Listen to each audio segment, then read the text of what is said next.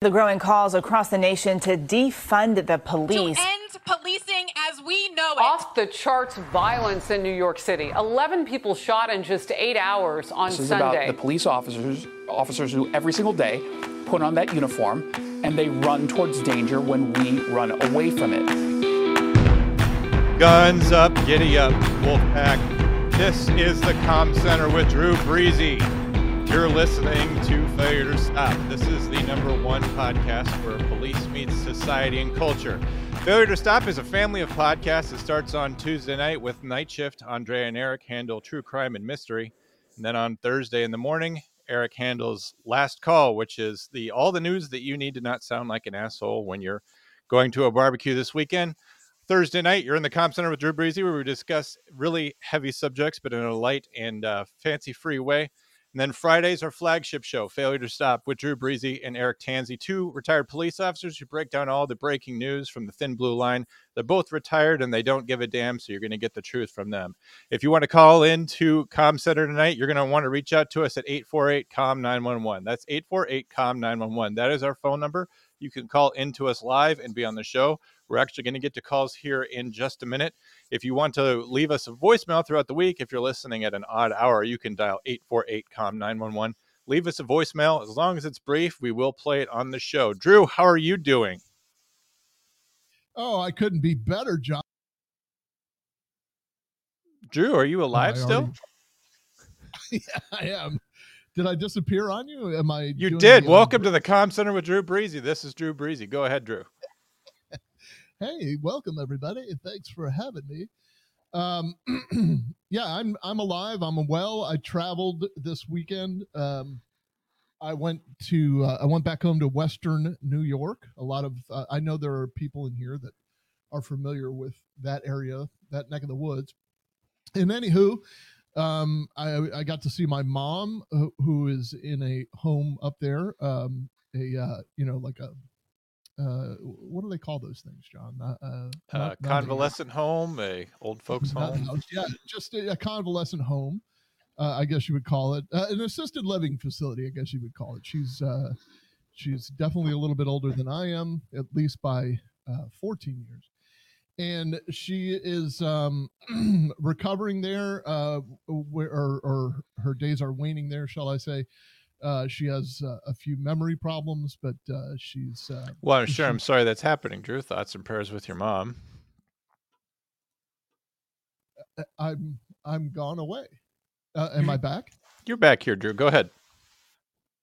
um yeah I, I I- I appreciate that. I mean, it's uh, she's had a good full life, and and um, you know, it was just great to see her, and she she knew who I was. It's not uh, that acute yet, but we definitely have the same conversation within the same conversation, if that makes sense.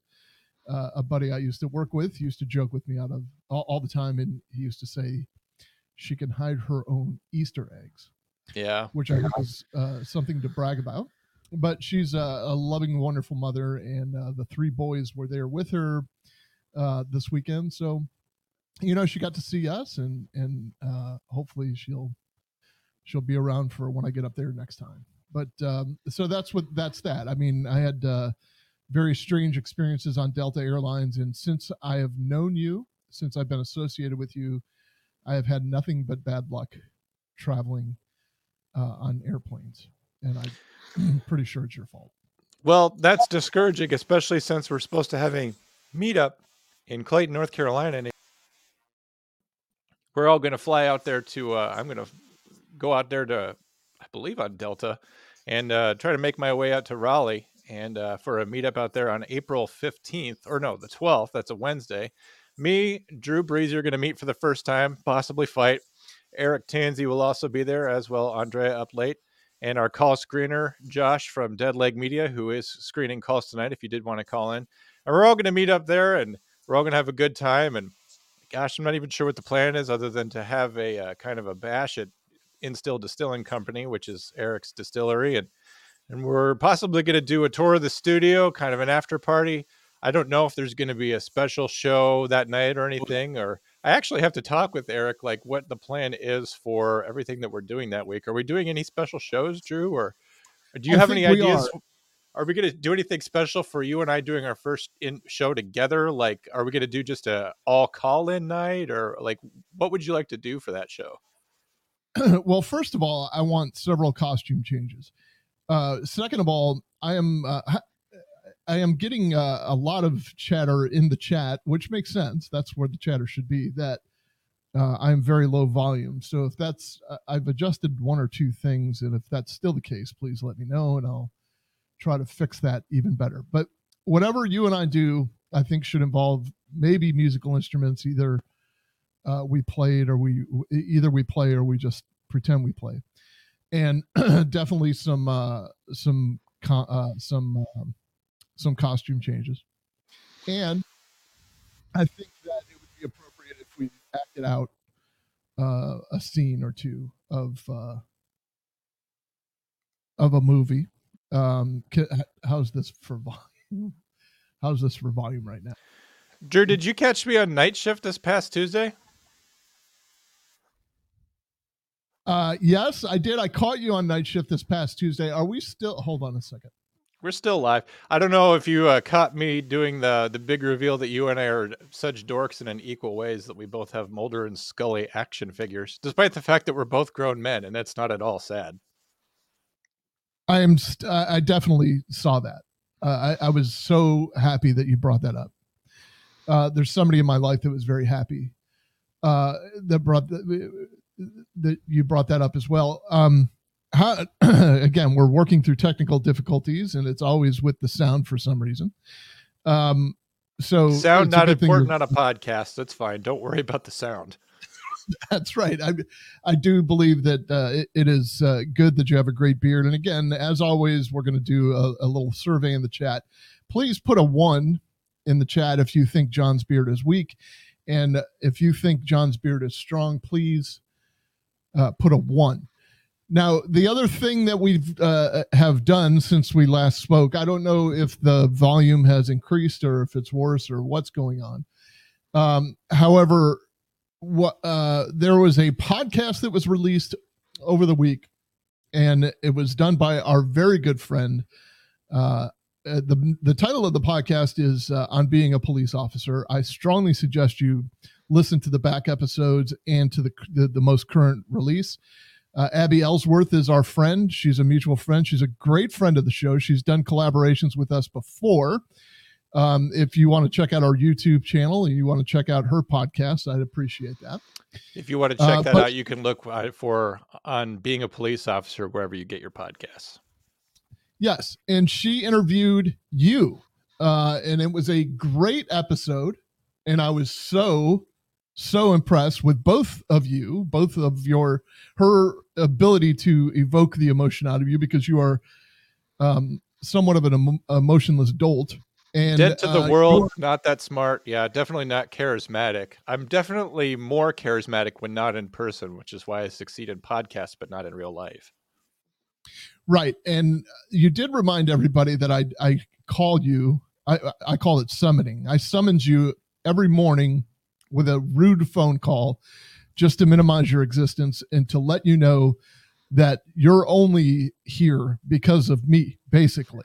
So I'm I'm glad that you shared that with everybody. Uh, that's not just, even a that's not even a joke. That's so true. But you know, your morning phone calls are having much less of an impact now that I'm on overnight shift, and you're calling me first thing in the morning when I'm just trying to go to sleep. So maybe you want to call me at more like you know 6 p.m. or something. That's when I wake up.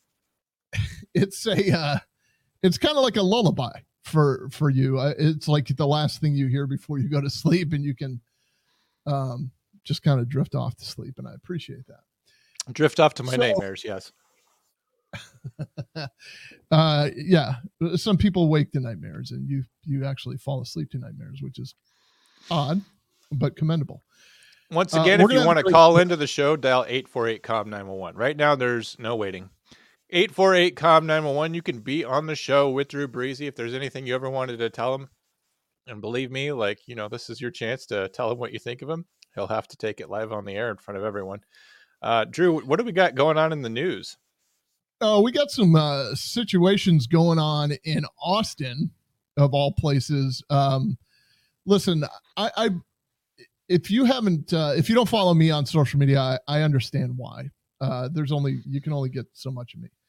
But um, today there was uh, a little article that I saw somewhere, or a little post that I saw somewhere, and I was like, man, this it just struck me.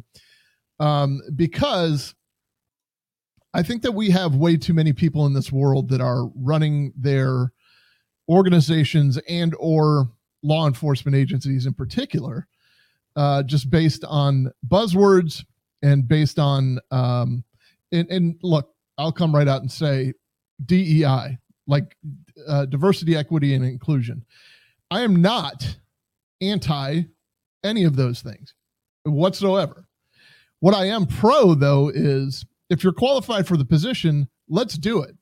I took a page almost literally out of Stu Scheller, Lieutenant Colonel Stu Scheller's book, and he talks about like, listen, we get the idea of, of equality. Everybody should be treated equal. We should all just be good humans and not shit human beings. Um, but to elevate people on the just based on the color of their skin or their appearance, uh, I think is a very slippery slope because, as he aptly points out, he's talking about going to war. He was a Marine lieutenant colonel, and, and they were putting pe- you know people in positions of command that perhaps weren't qualified to do it, or weren't the best qualified candidate. Let's put it that way.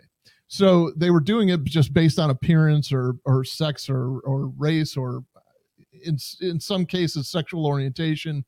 Um, I, I still haven't quite figured this out, and it, believe me, there is nobody friendlier to any community than me because I just don't give a shit about you as, unless you start talking about your sexual experiences in front of me for God knows what reason. But this, this is exactly my point.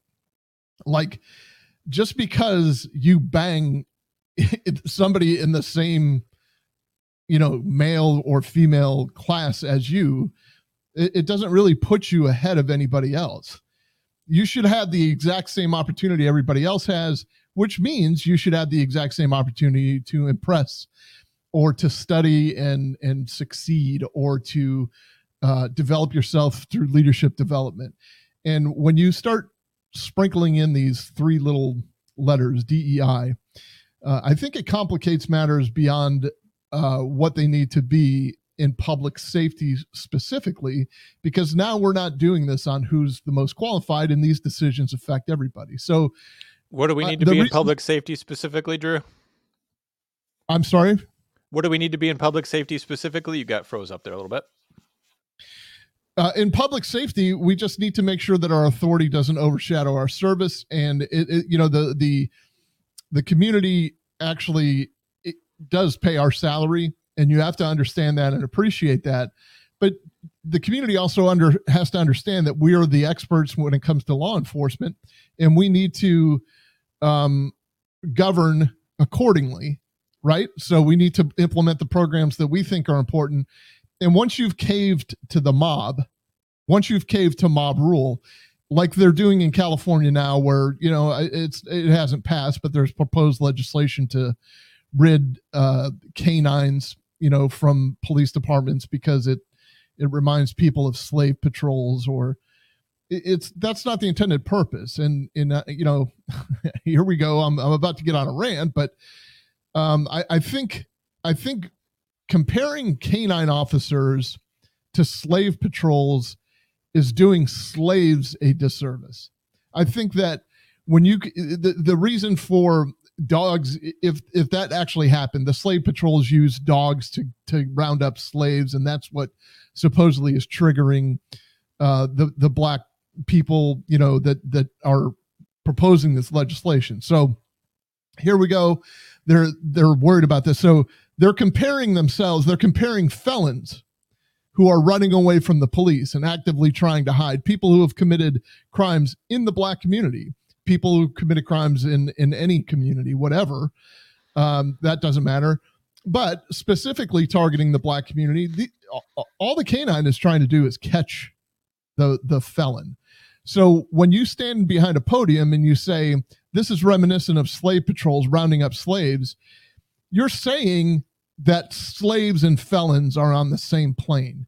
And I don't think that that's fair. I think that that that slaves were encamped. Slaves were literally enslaved. That's where you get the word from, and that's what they were escaping. They were escaping freedom.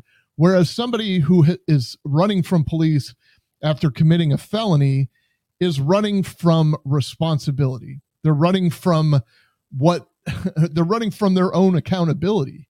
And I, I don't think that the two are on the same plane. That's that's just my opinion. So here we go. We're going to talk about this this article because it, it has relevance in um, Austin police. I don't know if you got to see the clip. I can show it to you in a little bit. There was uh, some type of street racing event in Austin, and several officers showed up. And at one point, the crowd just grew angry and they ran the police off. And it's been my understanding that that's that's what's happening in Austin. This this kind of we're focused on buzzwords. We're not necessarily focused on community safety, or maybe we are, but you, you know what I mean. Maybe we're we're allowing the mob to govern a little bit more than we should. So it says some Austin City Council members are speaking out about the police department's vacancies and the ongoing problems at the 911 call center um, after uh, a very chaotic scene unfolded in downtown on Saturday night. Street racers took over the intersection at South Lamar Boulevard and Barton Springs Road, drifting in the middle of the street, setting off fireworks, and throngs of people looked on in the mayhem. One law enforcement officer was injured, several police cars were damaged. Just imagine for a moment uh, that the incidents last night happened on a large scale where a large scale event was going. Council member Mackenzie Kelly said nothing that she is increasingly concerned about or uh, it, it, noting that she is increasingly concerned about our police vacancies. So the article goes on to talk about um, the police vacancies trickling down to the 911 communications area. It, it's it even when you know even when I was in it, and we're talking about 1992. That's when I first got in it. There was a very high attrition rate. There was a very high turnover rate in 911 slash dispatching. It's uh it's a pretty um pretty demanding job for um the for a lack of recognition of how demanding it is. I, I don't know how else to put that, but uh, it'll burn you out pretty quick. And um, so that's kind of what this article is talking about. Like Austin, you're going to run through people if you don't have them. If you don't have happy employees, um, and and people are nobody wants to go to work where the, the the officers are understaffed, the 911 is understaffed. Nobody wants to go to work where somebody is potentially going to be hurt. Uh, nobody wants that responsibility. You can go make money elsewhere doing something with uh, maybe one one thousandth of the trauma that you endure. Do you experience um, workplace shortages where you are? I'm actually extremely lucky that uh, the agency that I work for boasts one of the lowest turnover rates in the state. My boss is routinely called upon to ask what he's doing right in our agency. Uh, for about four years, I was actually the new guy. Like just no one, there was no vacancies, no need to replace me. But I can imagine how bad it would be. You know, when I when I used to work for the state at the state penitentiary, um, we we always had problems all the time, and a huge amount of stress was caused by the fact that we didn't have enough people working there, but also that we didn't have adequate people working there. One of the biggest problems that you breed when you are understaffed is that well, eventually you, you just want a warm body in the chair. And what you're doing is you're intentionally importing liability and toxic people, which ruins it for the rest of everyone. So I can just imagine what, what they're going through down there in Austin for 911 operators. In terms of the police and them being concerned about vacancies, I'm surprised the vacancies aren't working to the advantage of the Austin City Council since they defunded the police by 33%. And That's what's right. interesting to me about this incident with the street racers is we've turned a corner, in my opinion. You know, we no longer we no longer need to have some charade that this is about police brutality or the unjust treatment of someone, or no knock warrants, or positional asphyxia, or any of the other actual issues. Now it's just we're going to have fun in Austin. We're going to do what we want to do, and we know the police are impotent to stop us.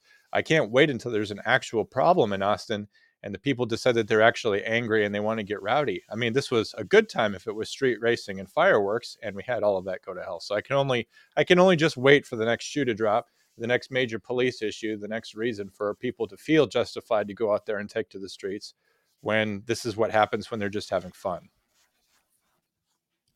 I, I couldn't agree more. I, I just nobody wants to work in a place like that, and and I you know like I I'm not going to go on and on about it, but the, you know this if the citizenry is like the police aren't welcome here, well, how about the uh, 85 to 90 percent of the public who stays silent when the, the 10 or 15 percent are so loud? You know, the ones that just pay their taxes and go to work and deserve to have protection and deserve to not have uh, somebody overdose of fentanyl in their uh, driveway or uh, just be generally protected um, from burglaries or robberies or sexual batteries or whatever the crime is. I'll I'll say though that I'm I'm I'm sick of the silent majority. You know, that was a phrase first started by Nixon when he wanted to talk about who was really in command of the culture because you had a loud counterculture in the 60s and 70s. And what he said was that most people were not out there protesting and most people weren't out there rabble rousing. Most people, you know, were working and keeping to themselves and putting food on their on their dinner table every single night and kind of keeping their shoulder to the grindstone and working. Well, I also heard it on this very podcast from either Mike or Eric. Well, I'm sick of the silent majority. You know, we're losing this culture war in this country to the point now where we no longer have law and order. We're we're at the point now where 400 years of Western jurisprudence is being set aside. We've had police departments in this country now for 300 years, going back, I believe, to Boston PD, and we're at the point now where we have so little respect for the police that we don't have police protection. We don't we don't have law and order in our society if there's a silent majority out there, it's time to stop being silent because you you can sit here and you can sit on the sidelines and watch the world go by and decide that, you know, you want to protect your family and you want to do all these things that are noble things. But once law and order's gone, once there's no more police protection for our society, you're only doing yourself a disservice by being a, by being in the silent majority. You've got to go out there and you've got to attend these city council meetings. I'm not saying you should go out there and protest, but you should get involved. And the people in this show you know, Abby Ellsworth and others, you know, she's engaging with modern police politics. Our fans are obviously very interested in that. They subscribe to this show, which is another way that, you know, we at least debate the issue. But there's plenty of people out there that sit on the sidelines and have made really no opinion about this as their society crumbles beneath them. Drew. Yeah, I agree. I, I do understand the sentiment, but I, I do, um, and this isn't even a cheap shot, but um, you know, if that protest is during the day uh, for the for the uh, the counter counter culture to show up, well, generally the counter counter culture is working. So it's not always that easy, but uh, I, I do agree that you need to you, you got to fight for your right to party, right? Um, yes, that, that song was always meant ironically, so I always love it every time that I hear it. The Beastie Boys were making fun of the frat mentality, and and yet you hear people play that song somewhat sincerely. I I, I love that. Almost like Sting's uh, "Every Breath You Take" being a song about stalking. Yet, you know, yeah, there's so many interesting songs from the 80s and 90s, and uh, we should probably just change the format of this podcast to be about that. Oh, I'm I'm down with that. Speaking of sounds, Hey, we have some. Uh, if you want to call us, it's 848 266 6911. That's 848 COM 911. I'd love for you to join the conversation. We had one caller at the beginning of the show, but he's gone. Um, and I understand why. I, I, don't mean to chase anybody away, but uh, we do tend to uh, walk a, uh, a, a tightrope of technical issues at times without a net sometimes. Uh, but we can enjoy people who have called in the past, like someone named 107 Canoe. Let's hear what he has to say. Hey, Com Center. It is not 107 Canoe Guy. Um, it is 3 a.m., and I thought I'd leave you a voicemail. I just listened to episode 254, Com Center, and uh, yeah, what you mentioned there about brevity. Just wanted to say sorry. I uh, I typed this one out um, so I will get to it lickety split, as it were. Uh, so the live 911 is a terrible idea. Uh, the rural areas, such as where I work, that don't have any uh, cell phone coverage or anything like that, will suffer greatly. Um, it's hard that as soon as I leave, like even my little uh, town here, uh, the radio doesn't even work. So it's really dangerous to leave the area, and we have a vast area. So anyway, uh, another point here I uh, just wanted to share that one of the worst calls for wasting dispatch time uh, that I got was early on in my career. A person called 911 to say, um, "Hey, there's an old lady that needs help crossing the street. She looked like she was really struggling, but I don't have time. My time's too precious to help her out. I know the police have lots of time on their hands, so the police should be going to help her. That was probably the strangest call that I ever got, and uh, let's just say that dispatch was not happy with that. Keep up the great job, guys. Really appreciate the show. Uh, guns up, giddy up. What a So my call. apologies to you, Drew. I described him as 10-7 canoe guy, which just shows you what a wonderful listener I am. And we all know that listening is not a required skill of a 911 dispatcher. I have a feeling that was our other friend up in Canada who was not 10-7 canoe. If he could uh, come up with a handle though that we could call him by, that would probably be good. I think uh, to avoid confusion, we will just call him not 10-7 canoe. Not Um, 10-7 canoe. Okay. And here is a second voicemail. Hey, Com Center. Hey, Com Center. How's it going? Give you guys a call, leave a message quick. One thing that I don't think we really talk about as uh, dispatch, uh, dispatchers, police officers, uh, first responders is I know that I've only been doing this for about six years now, but lots of people say, oh, I wanted to do that job, or I could have done that job, or you meet people that are like doing hotel security or mall security or something like that and they keep on saying things like yeah well i just i'm just getting experience for the job and people thinking what they need to go to the academy or pass interviews and stuff. And i think there's this misconception general misconception of like now is a great time to get into policing because no one wants to do it and everywhere's really hurting right? So take me for example i didn't really want to i never even considered being a police officer. Oh, What happened? Am I still here? You're still here, but I'm going to tell you, I don't know what went on with that one because I, I edited it, but we've been trying to play that phone call for a couple weeks. I'm just going to tell you this guy's story because I've listened to it so much and my heart just broke for him because he just wants to be on the show and he can never tell the crux of his story. So what he said was he knows all these people that do hotel security and all these other kind of like, you know, jobs that sort of prime your resume for for law enforcement. But for him, he was a barista before now and he, he just someone said hey are you interested in joining the local police department? And so he said what the hell? I'll get into it. And he likes his job in many ways in some ways he doesn't like it but he encourages people out there that now really is a good time to get into law enforcement unfortunately for some bad reasons but if you are interested in pursuing that career of civil service you can go after that now and maybe it doesn't matter what your background is. I know as a correctional officer we employed a lot of people from many different backgrounds and i honestly thought that was a very good thing because there were so many different kinds of personalities and there were so many different kinds of people that could talk um, people with different backgrounds and experiences and maybe if you were talking with an inmate or trying to control a situation and it wasn't working for you you just tag team that shit. You honestly you just knew another officer would get along better with this guy based on his personality his experiences or what they had in common and you would just you would honestly you would keep control of that situation better by handing it over to someone who could do that. And so whatever your background is i encourage you to go into law enforcement because you're not necessarily excluded because you don't have the the most uh, pristine resume. Give it a shot. Right. it is a good time to get into it because uh, I, would think the advancement within the next 10 years or so, uh, within the next five to 10 years, actually would probably, you know, you're probably going to accelerate in that field right now.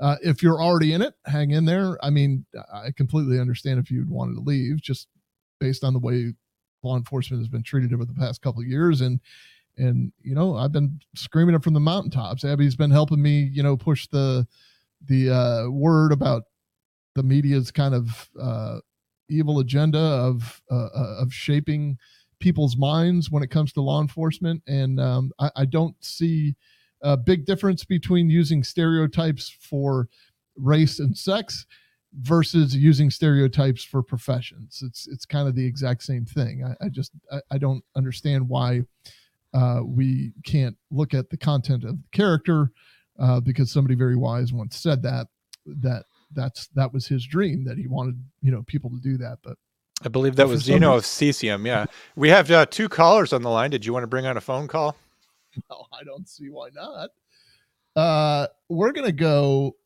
with um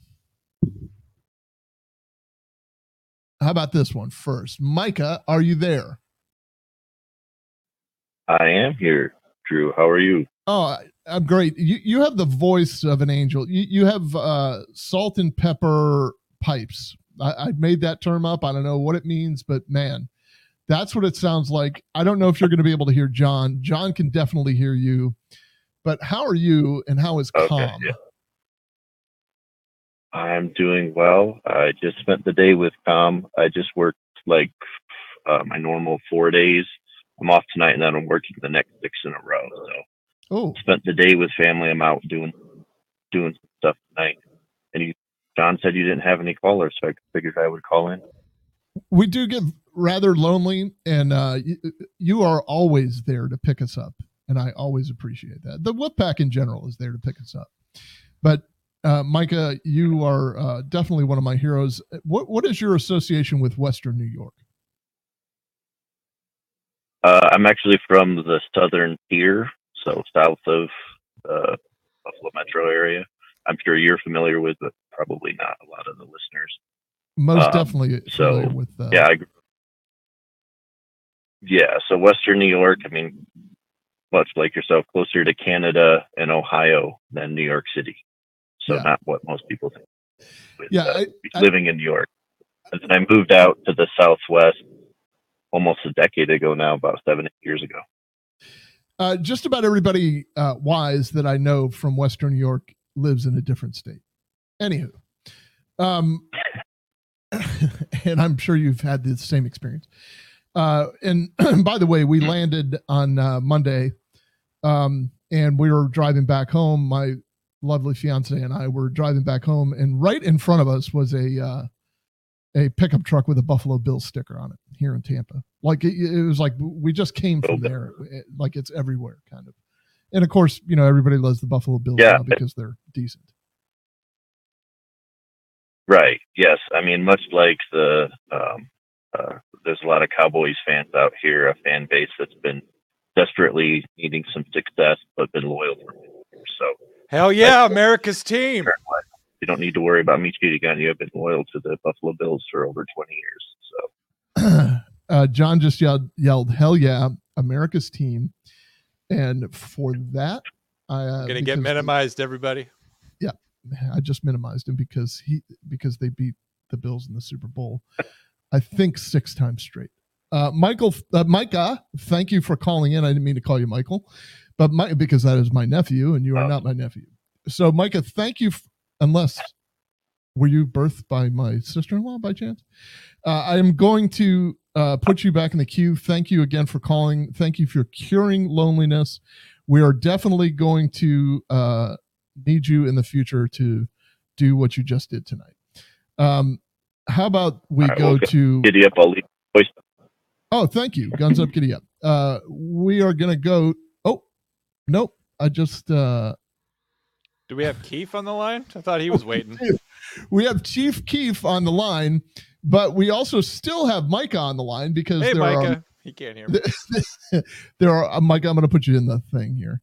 Um, there are options uh, to drop the call or to talk, and uh, I had dropped the call on Chief Keef, and uh, I uh, hit talk on Micah. So we were stuck on Micah for a minute. Speaking of Micah, uh, microphone. Uh, while we wait for Chief Keef to call back in, let's let's discuss, John. Uh, April, what's the date again? April something. It's April 12th. Uh, he's he just sent me a, a very vicious text two weeks in a, wo- a row about getting hung up on. He says, "Oh my gosh, I can't even re- repeat what he just said." Uh, he's very mad that the button is called the dump button. I'm texting him right now. Please call for the love of God. Uh, Chief, if you're out there, we don't do this to you intentionally, although I get why you think that because you're a firefighter that we're constantly trying to get you to shut up. I guarantee you that's just dispatch like it's kind of our gut feeling is we always kind of want to silence you. I'm not trying to take out not trying to take out years of anger. Are you there? Yeah, w- w- you, you won't be able to hear Jonathan, and he was he was ranting. He was apologizing up and down. You know me; I'm not going to apologize to the mob. You um you were able to call back by hitting redial. It really wasn't that much effort. I do apologize for hitting the wrong button though, uh, because we know if if, if I visualize what was happening. if a law enforcement officer hits the wrong button, it's it's a simple callback. If a firefighter hits the wrong button, who knows what can happen? I do know what can happen. You will burn the microwave popcorn. Chief Keef, how are things in Cincinnati? Things are good. We had a, a glorious day of like 73 degrees today, not a cloud in the sky. And then tomorrow morning it's going to be 29 degrees. So Yeah. we're riding a roller coaster of emotions and weather. We um Sounds if- warm. for those that don't remember, we went up in November, I think it was. Eric and I went uh, went to Chief Keef Land and did a podcast with him. It's called um, "One More and I'm Out of Here," and uh, again, you should check them out. But I, all I wanted to do was be in snow, to be honest, and uh, it was gorgeous, just like Chief Keef des- described just a second ago. It was a little chilly, but not much. Um, and it was gorgeous. And then unseasonably warm for November. yeah, yeah, unse- uh, seasonably, unseasonably warm. And then the minute I landed, of course, they got socked with a snowstorm. How you fellas doing tonight? We are doing great. Uh, I see that uh, you are going to have Bronson Arroyo on your uh, podcast, and I'm proud of you. Um, and Thank you, sir. what else do you have going? We're having uh, a congressman from you know from this area uh, on tomorrow, and then uh, we are doing a watch party on Sunday at the same same place that you and Eric came for a friend of ours that's going to be airing on American Idol uh, Sunday night. So we're having a watch party, and we're going to interview him on the podcast prior to. So it should be should be a fun little weekend.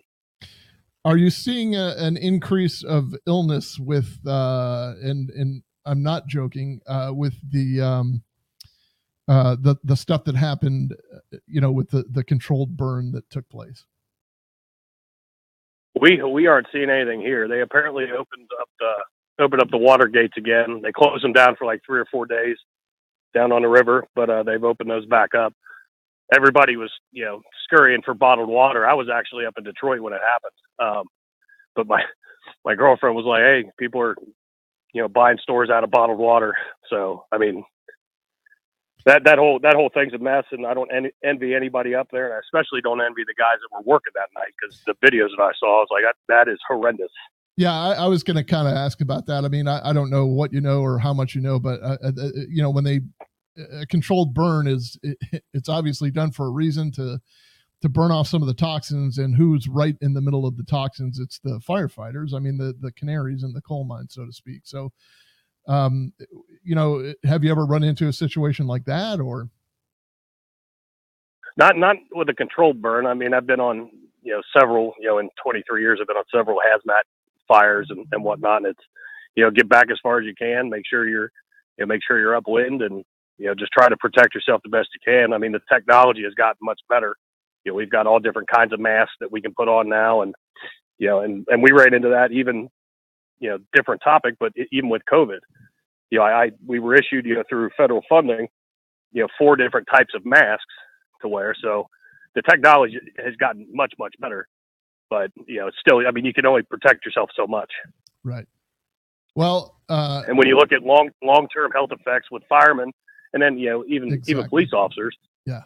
You know, the, and you're, you're hitting the mental stuff really hard, which is great. But you know, we have you know absorption, you know, cancer and all that type of stuff. You know, stress, uh, heart attacks. So th- this just is trying the, to protect yourself and get to retirement, man. th- th- these are some of the things that people don't you know the the common population doesn't think about you know um this this will put this adds years to your life and uh, not to mention like you know we deal with hurricanes quite often here. You know john deals with uh, snowstorms in uh, alabama where he is but um just the fact that you're there trying to manage a disaster so to speak and you have it's not like you don't have a family at home that you're worried about. Right. all right listen And I didn't mean I didn't mean to jump off topic because I was on the I'm on the boo boo bus tonight at work, so we were coming back for a run when you guys were starting, so I hadn't listened to what you guys were talking about. So hopefully, I, no pun intended, didn't derail you. No, that's a bunch of uh, fireman jargon, and I don't understand it. But G- uh, Chief Keef, I really appreciate you calling in. Uh, I want you to make sure that you stand upwind from Herking, and uh, we will see you in April. Thanks for calling. We'll All see you in April, my man. Okay, if you man. guys uh, want to hear more of Chief Keef, you can listen to One More and I'm Out of Here, which is a podcast that he does out of uh, Cincinnati at the Varsity Bar there. It's always a good show. They don't always tackle specifically the same stuff that we do, but they're friends of the show, and it's always a good listen. we uh, are going to tackle a little bit of uh, soft targets tonight. Now, um, I, I don't.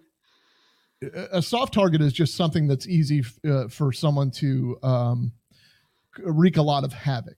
And I was telling John earlier, uh, as an example, uh, when when I was going through the Uvalde controversy. First of all, let's let's address the elephant in the room, like Abby wants us to do. Um, first, uh, uh, first, his John's shirt says failure to stop. You just can't see the to stop.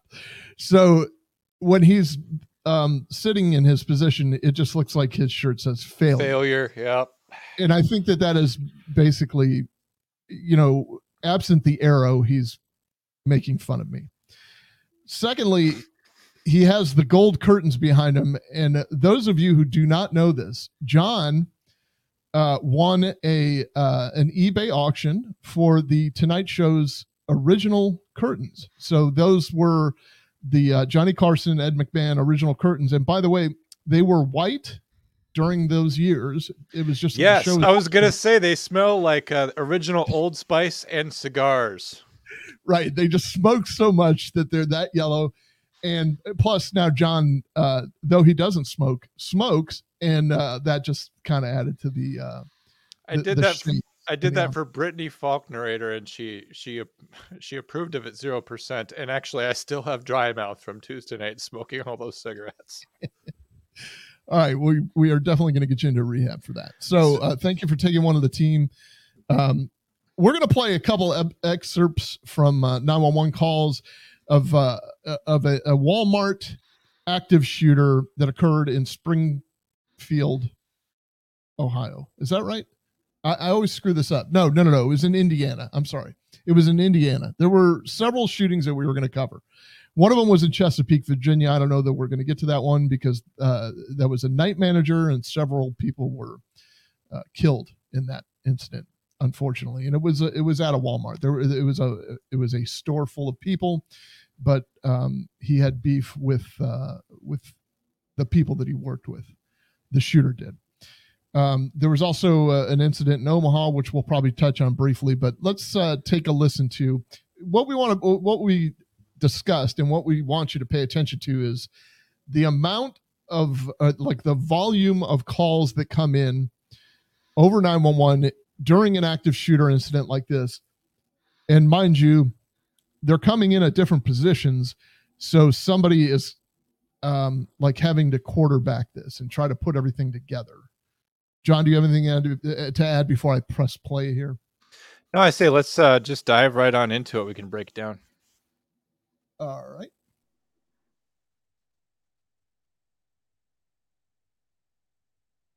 this is your favorite part It is. Anybody there? We're at Westside Walmart. There's an active shooter. Active shooter 911. Okay. Oh my God. How many shooters are there? One shooter. He's a big black guy. Okay. Are you in the, at the Westside Walmart? Yes, ma'am. Okay. Yes, ma'am. All right. How many shots have been fired? One. He shot a girl in the head. He shot in the head? Okay. Uh, yes. And you said it's a large black male? Big, large, and black male. Ron Mosley. His name is Ron Mosley. Ron Mosley? With him. Yes. Yes, ma'am. Okay. All right. We'll get all the help out there. Think Ron Mosley. Okay. Can I stay on the line with you? They had ran. I think they ran out in towards the store. Okay. I shot someone in the head. Yes, the girl shot in the head. I'm pretty sure she got shot in the head. Okay. Okay. Um, we got him on the way. Okay. Okay. Where is he now? Where? He's somewhere in the store. We don't know. He's still in the store. He took off. Yes, he took off for a guy. He took off for a guy. He what? He took off for a guy that he's been not friends with. He's chasing after another male. Where do you know where they went? They, I don't know. We ran out the break room to the left, and they went to the right. I don't know Okay. if they're in the store Okay. or in, they're in the store. The lady said they're in the store. Okay, you did so good. This has to be so scary. We're getting all the help out there. Okay, we're in the back of the store right now. Wait, I thought you ran out of the store. Yes, I'm out of the store. Okay, okay. All right, we'll get him out there. Get out of Okay, the there's like three of us back here, three, four of us back here in the very back. Oh, wait, are you inside? I'm outside. We ran out the fire. Okay, all right. Just run far away so you don't see him, okay? Okay, okay. Thank you. 911.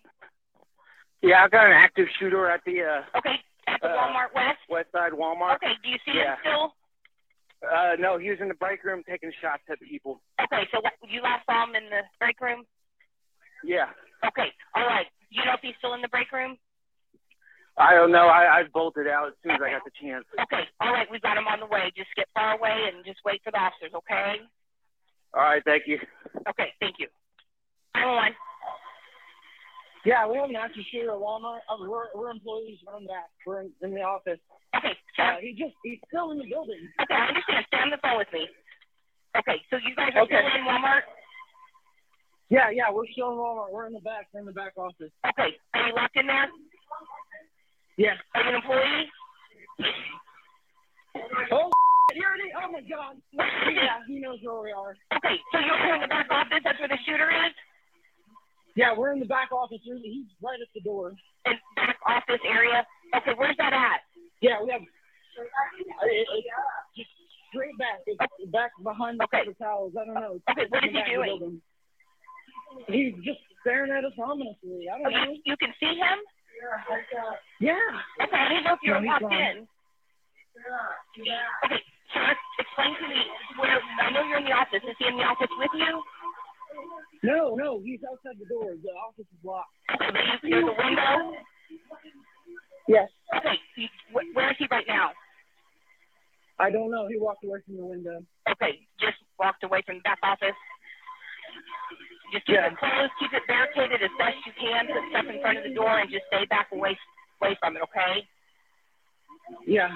Uh, there's nothing really. No, if there's anything. All the tables are mounted. Okay, whatever you can do. Something to barricade the door. Okay, you guys are doing Uh, great. You're doing great. We're getting them out there. We have one employee that's she, she's been shot in the face. We're waiting on an ambulance. Okay, is she in the office with you? Yes. Okay. Okay, just keep keep helping her. There's nothing. There's nothing we can do for her. No, no. It, that's just if there's pressure you can apply to the wound. Um, we're getting, okay, just tell me what you're seeing if he comes back up that way, okay? Okay, I don't see him anymore. Okay.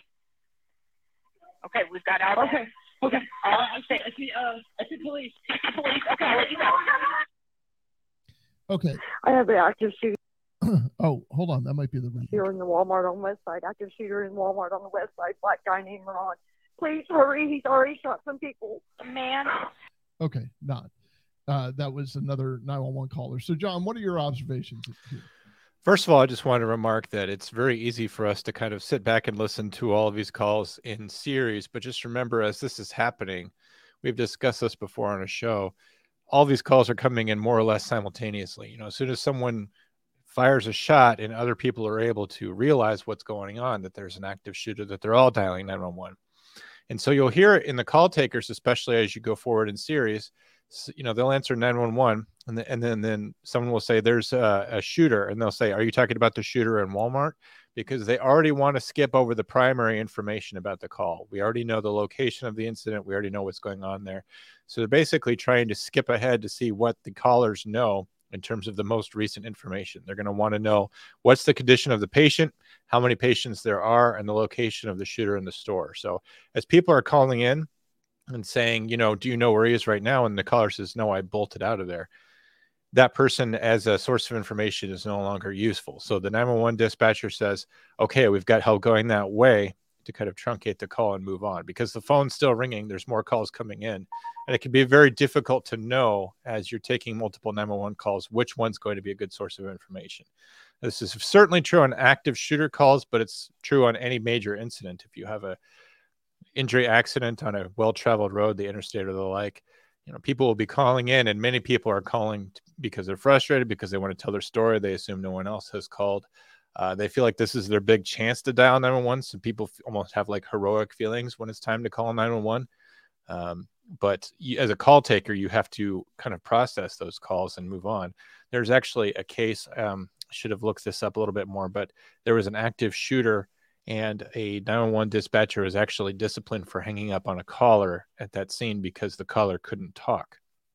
Um, I could look that up for more details on that when you cover the next thing, Drew. But um, as a 911 dispatcher, I totally understood that that they would disconnect that call if that person wasn't giving them any relevant information because other calls are coming in with other information, and you want to certainly get to those as fast as possible. So, just to paint the picture um, of, uh, and I'm trying to, it was in Evansville. Okay, so just to paint the picture, I don't know what Evansville, the jurisdiction, um, the police, you know, there. I, I think the Evansville um, or the Indiana State Police may may have been involved helping out or whatever. But just remember, all of this, as John told you, is coming in at at one time, and you're going to hear dribs and drabs of information as both the radio dispatcher and as the the officer that's responding to the scene and you're going to hear just little dribs and drabs of information that are very important but you don't remember where you heard them from so when you get somewhere and you you try to form up and you try to you know make your t- your entry team or whatever um, there may be information that you have that you're like well wait a minute. I thought he was on the west side of the store and somebody's going to give you something else. And neither of you can remember where that came from. This is all part of the chaos. If you'll remember when uh, I, I took my stand on uvalde which i still to this day uh, a lot of things I I still hold true. I've changed uh, my opinion on some things, but not everything. Uh, not not a lot, as a matter of fact. Um, it's the total confusion that's involved in this. Everybody knows in Uvalde. Everybody knows in this Walmart. Everybody knows in the Target that we're going to talk about where the active shooter is because we see it on video. When you get there, when even even Marjory Stoneman Douglas, God you know, God bless the God rest the souls of the, the people that were killed there. That is a, a, a multi-acre campus. A Walmart is you know think of your Walmart. Uh, I know John, it's probably been several decades since you've been in a Walmart, but um, think of a think of your Walmart or think of your Target and how big that place is. Now, the example I, I, I would I would use from time to time when I was talking about Uvalde is um, just imagine you as a person walking into Walmart and, and walking directly to the dishes section where they have the, the fine china. And um, you just start ripping open boxes and dropping the plates from, say, shoulder height. And it, it's just plate after plate after plate after plate after plate and you just keep you, you know you've gone through your first box of eight. Now you're going to your second serving your second box of eight. Think of how long it would be though everybody could hear that in the store. Think of how long it would be before the first walmart employee approached you first of all. Then to put it in even greater perspective think of how long it would be before the first officer got there so even the first Walmart employee going there to see what's going on and calling 911 is going to create a delay in the officer's response. If you're lucky enough and they're two to three minutes away, they're still a minute outside gathering their gear, trying to get in and get to where the person is what we'll call dropping the plates. There's a little substitution we can make here, and we'll say instead of dropping plates, we'll use shooting a gun, a handgun, a rifle, whatever. So these active shooter incidents eh, we always see so so clearly through hindsight are not as cut and dry as they are when we see them in hindsight. You see or you heard just now the confusion of several different people calling giving several different accounts. The dispatchers were doing an amazing job at reassuring them that help was on the way that getting help on the way. They were they did an amazing job at that. They they did an amazing job at gathering information the best that they could although i don't recall the descriptions like getting the descriptions but like you know the first caller right off the bat already had a name. They had their suspect which is helpful for the latent part of this.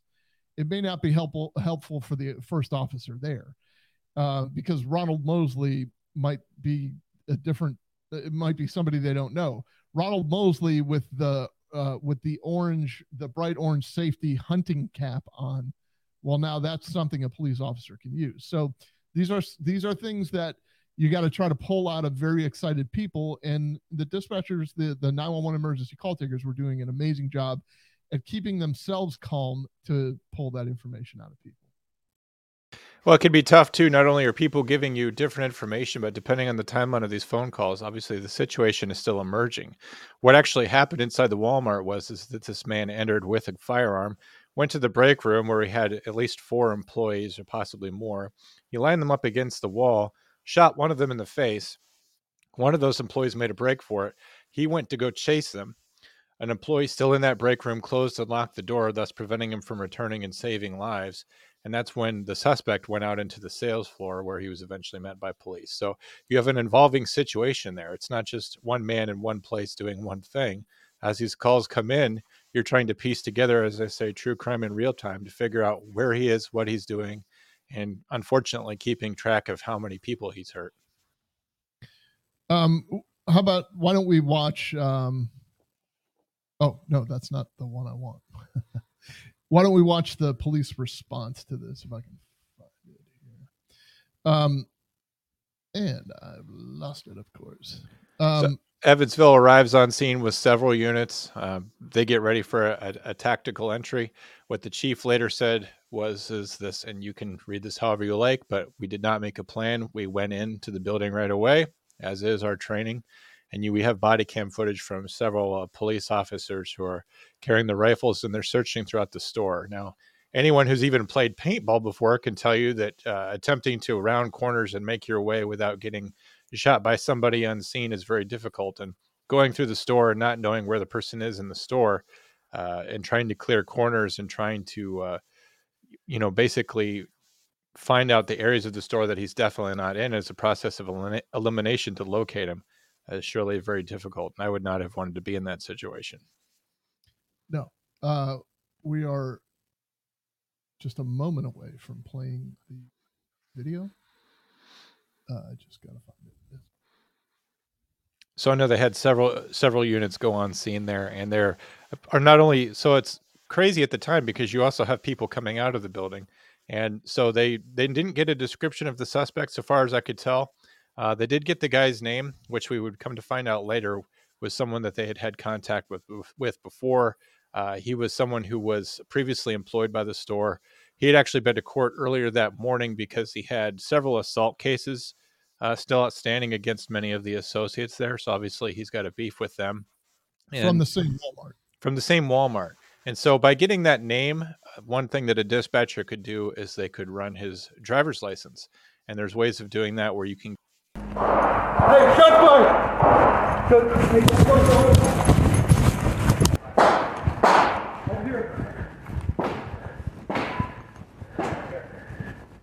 Right back there.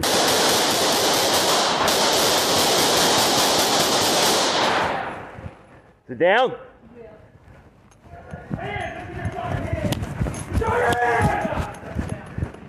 Get the gun out! Drop it!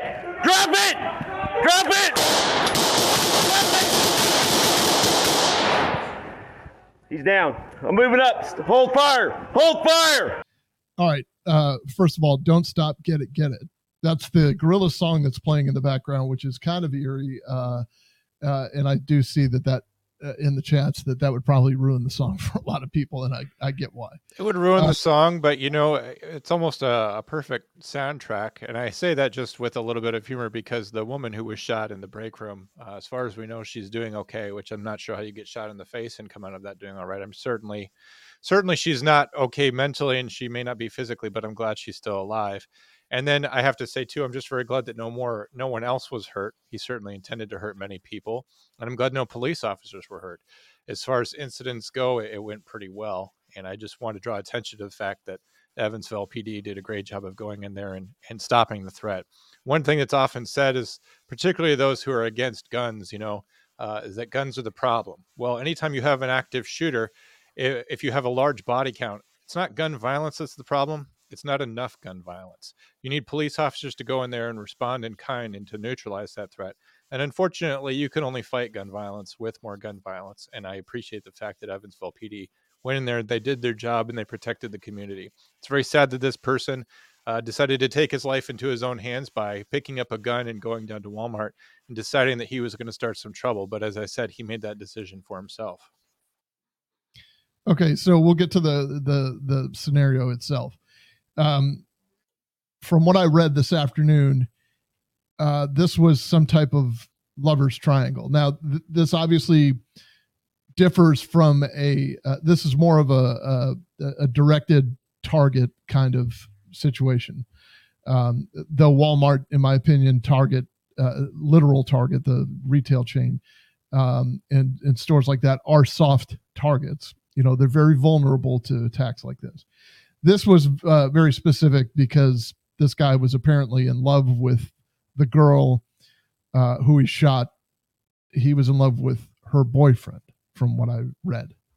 So she did survive, and uh, she obviously has a long road ahead. But um, he shot her, and then he was on his way to shoot somebody else. What they recovered in his uh, house was a suicide note. So he did, you know, he advanced towards law enforcement with the firearm in his hand. That's the shooting you heard. So obviously he tried to draw attention to himself by shooting the gun. And you saw the one officer going down one aisle and the other officer going down the other aisle, uh, who subsequently neutralized him. Now, think about that though. Um, when you're, and I see a lot of chatter too about active tr- uh, shooter training. It's it's phenomenal if you're able to on your like on your downtime or on your night shift get into a store that of that magnitude of that size and kind of creep around in there like as if you're responding to an active shooter. Um, just because there are so many kind of hiding places we're always told just go to the sound of gunfire walk towards the threat uh, and keep firing until you you know whether you're taking rounds or not just keep keep firing until the threat is neutralized. But when there are so many aisles and bins and places to hide and and you know random gunshots and extra noise and weird songs. And and you're in a Walmart and it's eerily quiet. And you know like I don't know how to describe this but I've been in a few situations where the volume is at like negative 5 so you know where you think man the volume is really low here. It's at 0 it's actually at negative 5 like you hear stuff that you shouldn't hear. Um, and I'm sure there's a phenomenon associated with that. But uh, those officers did a great job. They they they responded to the scene. They they took the information of an active shooter. They went right in with their rifles, and uh, they ended up uh, you know neutralizing the suspect. Um, and and that was the conclusion the suspect apparently was looking for. Um, I, I will say for if you are a police officer and you have a Walmart, a Target, another store like that in your beat, or a church or something like that, take time to go down there, familiar familiarize yourself with the location of the camera room. I did loss prevention very, very early in what you would call my career at that point. And when I worked at Target, I can tell you that we had excellent camera coverage. We had certain strategies in place for our cameras where we had pan tilt zoom cameras where we could follow people all around the store we would know if someone was in one corner and they walked all the way to the other side we had we we de- developed camera strategies so that we could see people wherever they were at in the store if you had any kind of protracted incident especially if you had hostages or anything like that having one officer or someone that could go into the loss prevention room, into the camera room, would give you a huge tactical advantage in this situation. And certainly at a church like we had at the synagogue shooting down in Texas, a lot of churches will have an audio visual booth. Um, sometimes that stuff is accessible or usable, and that would be able to give you a huge advantage. And going down there before the incident is obviously going to give you the best advantage because you already know where those assets are at yeah you use the technology to your advantage obviously. I mean it's the same thing with a shopping mall. If you if you have some type of incident or active shooter in a shopping mall get to the security room. And um you know ch- chances are they've got pretty much every square uh inch of that mall covered. With a camera somehow sometimes they're not working. Obviously uh, usually it's the it's the camera you need but uh just get to the to the camera room Um, yeah, in an active shooter, obviously, you know, run towards the gunfire. But if you, if for whatever reason you feel like the cameras would be an advantage to you, and I don't know how long it took from the first time the police officer arrived on scene before contact with the suspect, and a Walmart's so big that you prob- probably couldn't have enough police officers in there. Like you would want to send in as many as you could to be looking for the guy. But if you did have someone that could look at those cameras and get on the radio, you could ascertain the location of the subject, and it would be a huge tactical advantage. The other two that we were going to get to, I don't think we're going to be able to get to them fully. So I, I think it would be a disservice. Maybe we can get them uh, to them on another show. One was the Omaha Target, where the gentleman, uh, I won't call him a gentleman, where the guy walked into the Target with an AR-15 um, ready to go, uh, and he he pointed the gun at one Target employee. He fired one or two rounds. I'm not uh, I, I, can't remember. It may have been multiple rounds. He fired he a few rounds in the air, yeah, and uh, he yeah. at one point left the store and returned. In what, if you wanted to deep dive that later, we can. But that was that was a, a suspect precipitated homicide or suicide by cop. Yeah, I, I, I, firmly believe that as well. And then there was one in uh, Roanoke, Virginia, which was a uh, Walmart. Uh, a similar situation. It, it, by the way, the first guy, the, the the the call that we just reviewed, um, he was an employee. I mean, that's how he knew all of those people anyway, and that's how he knew where to go. Uh, there was a Roanoke, Virginia Walmart. I think it was Roanoke, and uh, they uh, the night manager um, had been working there since 2010, and just uh, I don't know, snapped or whatever. Chesapeake, I think you mean. Yes, I do mean Chesapeake. That's where I'm from. Uh, so I get confused with Roanoke and Chesapeake, uh, and my favorite Class A baseball team, the Jamestown Ghosts. Uh, but they um, he he assembled everybody in the in the break room, or he he, he knew what time they'd be in there. Like their shift starts at ten. He showed up, and I I, I believe he killed five people uh, before he was either before he killed himself or he was or he was neutralized. But we'll do uh, other um, episodes. I, I, am very interested in active shooter um, response because um, of what I want to show you next. It's it's just kind of like it's a fact of life at this point. Unfortunately, that uh, you know, when I was growing up as a kid, we used to have. Uh, we, I was a kid, I was a Cold War kid. We used to have air raid drills still, uh, where we'd have to get under our desks, and uh, you know, like the nuclear fallout's about to happen. Um, but I know that in the schools nowadays they have active shooter drills. Even in the elementary schools you know uh, our little guy here uh, participates in those drills. I don't think they've completely told him what they are they don't tell the students exactly what they are but they do rehearse them and they they practice them. Um, i do somewhere i've got to find it um, have footage of uh, michigan. Um, University of Michigan, there was a room full of people. I got it right here. So this is this is this is not Michigan State or what is this? This is Michigan State. Okay. You're you're on a roll tonight. John no, I just want to make sure. No, you're 100 percent right. 100 uh, percent. Those, those guys, those guys in Michigan actually get kind of upset when you're not sure which, you know, state right. This is Michigan University State. of Michigan you're talking about. All right, hang on. We're gonna go here. Uh, so we this is just last week or whatever it was when. Uh, do you remember the uh, active shooter incident there? I think it was last Thursday. Last hey, I'm on the phone with the cops right now. Just stay in place. Stay in the place. No. Volume. Stop! Stop! Stop! Cops would not say "Ayo." We're at the Stein building. Can you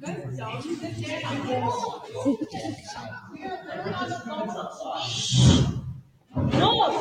Hey, hey, hey, hey! Get the fuck down! What is this? don't give a fuck!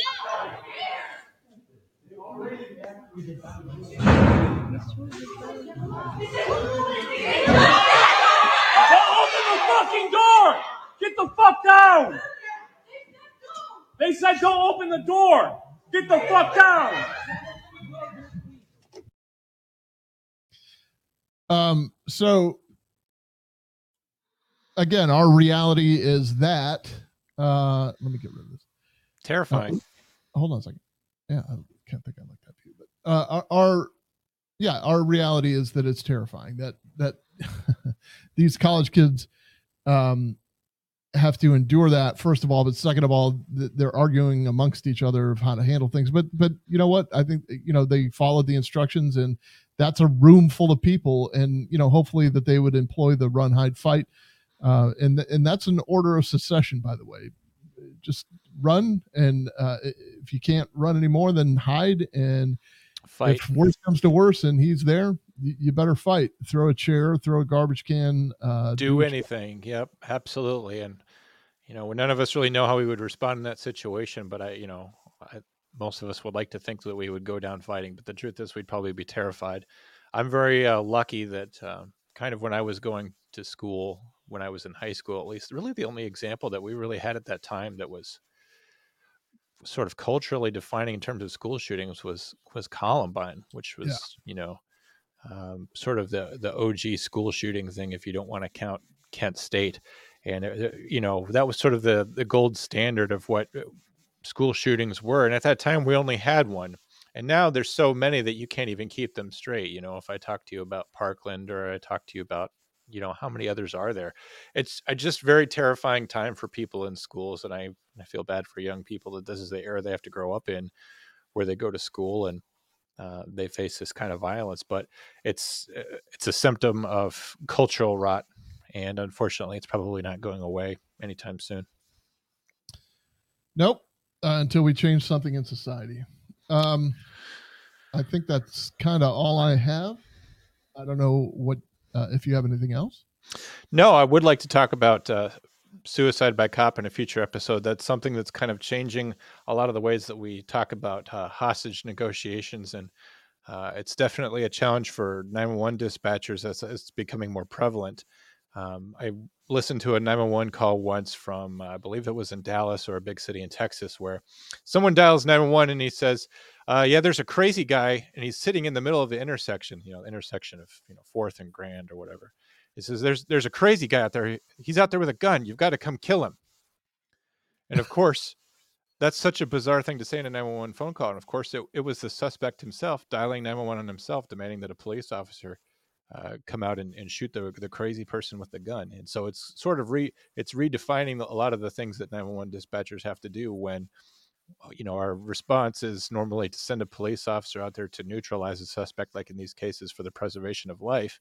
But that's all this uh the man in omaha and this particular guy in texas that's all they want is to go out there and and get killed. And so i'd be curious to pick your brain in the future of what our responsibility is towards someone who's willing to endanger lives simply to end his own It would be a lively discussion, no doubt. I hope you will join us uh, at that time. Uh, you can always leave us a vo- voicemail 848-266-6911 848-com 911 you can call us live when we're on the air live uh, listen tell all your friends that this is going to be a uh, a podcast come saturday uh, that's what happens we do this live thursday nights and then saturday mornings uh, the podcast fairy arrives and sprinkles his podcast dust on every podcast platform and uh, it formulates this show. I apologize for right in the middle uh, that there was probably about three minutes of uh, body cam footage that we could not talk over because of an audio issue, but um, there was uh, the body cam footage from uh, the Walmart. I urge you to go to YouTube and check it out yourself just so you can see the tactics and uh, kind of get an idea of what that officer had to go through. Um, if there are uh, any voicemails during the week, I welcome them with open arms.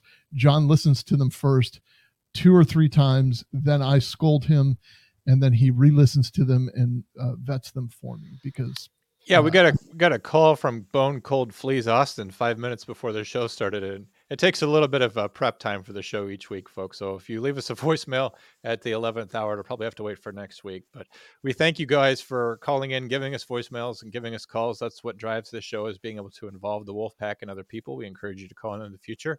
If you are interested in supporting Failure to Stop, you can do that by going to Spotify or iTunes and leaving us a five star review or more, letting us know what you like about the show. If you leave us a review and you mention Com Center, we'll be happy to read it right here on the air and give you your due. Thank you for everything that you're doing to help us climb back up on the charts. We've seen our reviews go up recently. Uh, but on YouTube, you can hit like on this show. If you go to a desktop computer, you can subscribe to Failure to Stop, which will give you all kinds of bonus content, including access to shows that we do that are not live on the air, like Eric's last call. Uh, Drew, do you have a preview of tomorrow's show? Uh, the big Eric and I are going to discuss uh, a, a uh, an off-duty Chicago officer who was uh, they, they attempted to rob her, and uh, there's uh, she ended up shooting one of the people involved. Uh, they just they wouldn't leave her alone, and surprise, surprise, uh, people are robbing people in Chicago. Uh, yeah, Chicago, wonderful place to be. I remember probably the first time I ever went to Chicago was 1991, and we were there for all of like three minutes before somebody tried to mug us. It's a wonderful city. Love the Bears. Just can't wait to go to Chicago. Well, for John JB, uh, the uh, who can be reached at difficult to at difficult to look at pictures on Instagram. Brilliant uh, graphic artist he is, a, a brilliant sketch artist maybe. Uh, myself, Drew at Drew underscore Breasy on Instagram, B R E A S Y. Please look me up. Uh, for the great Eric Tanzi, for uh, Andrea, the whole team, and our buddy Josh uh, who's a little bit under the weather, but uh, actually over the weather, I guess would be a better way to put it. Um, we all thank you for participating, and uh, we hope to have a great show prepared for you next week. Uh, till then, guns up, Giddy up. Good night. Oh.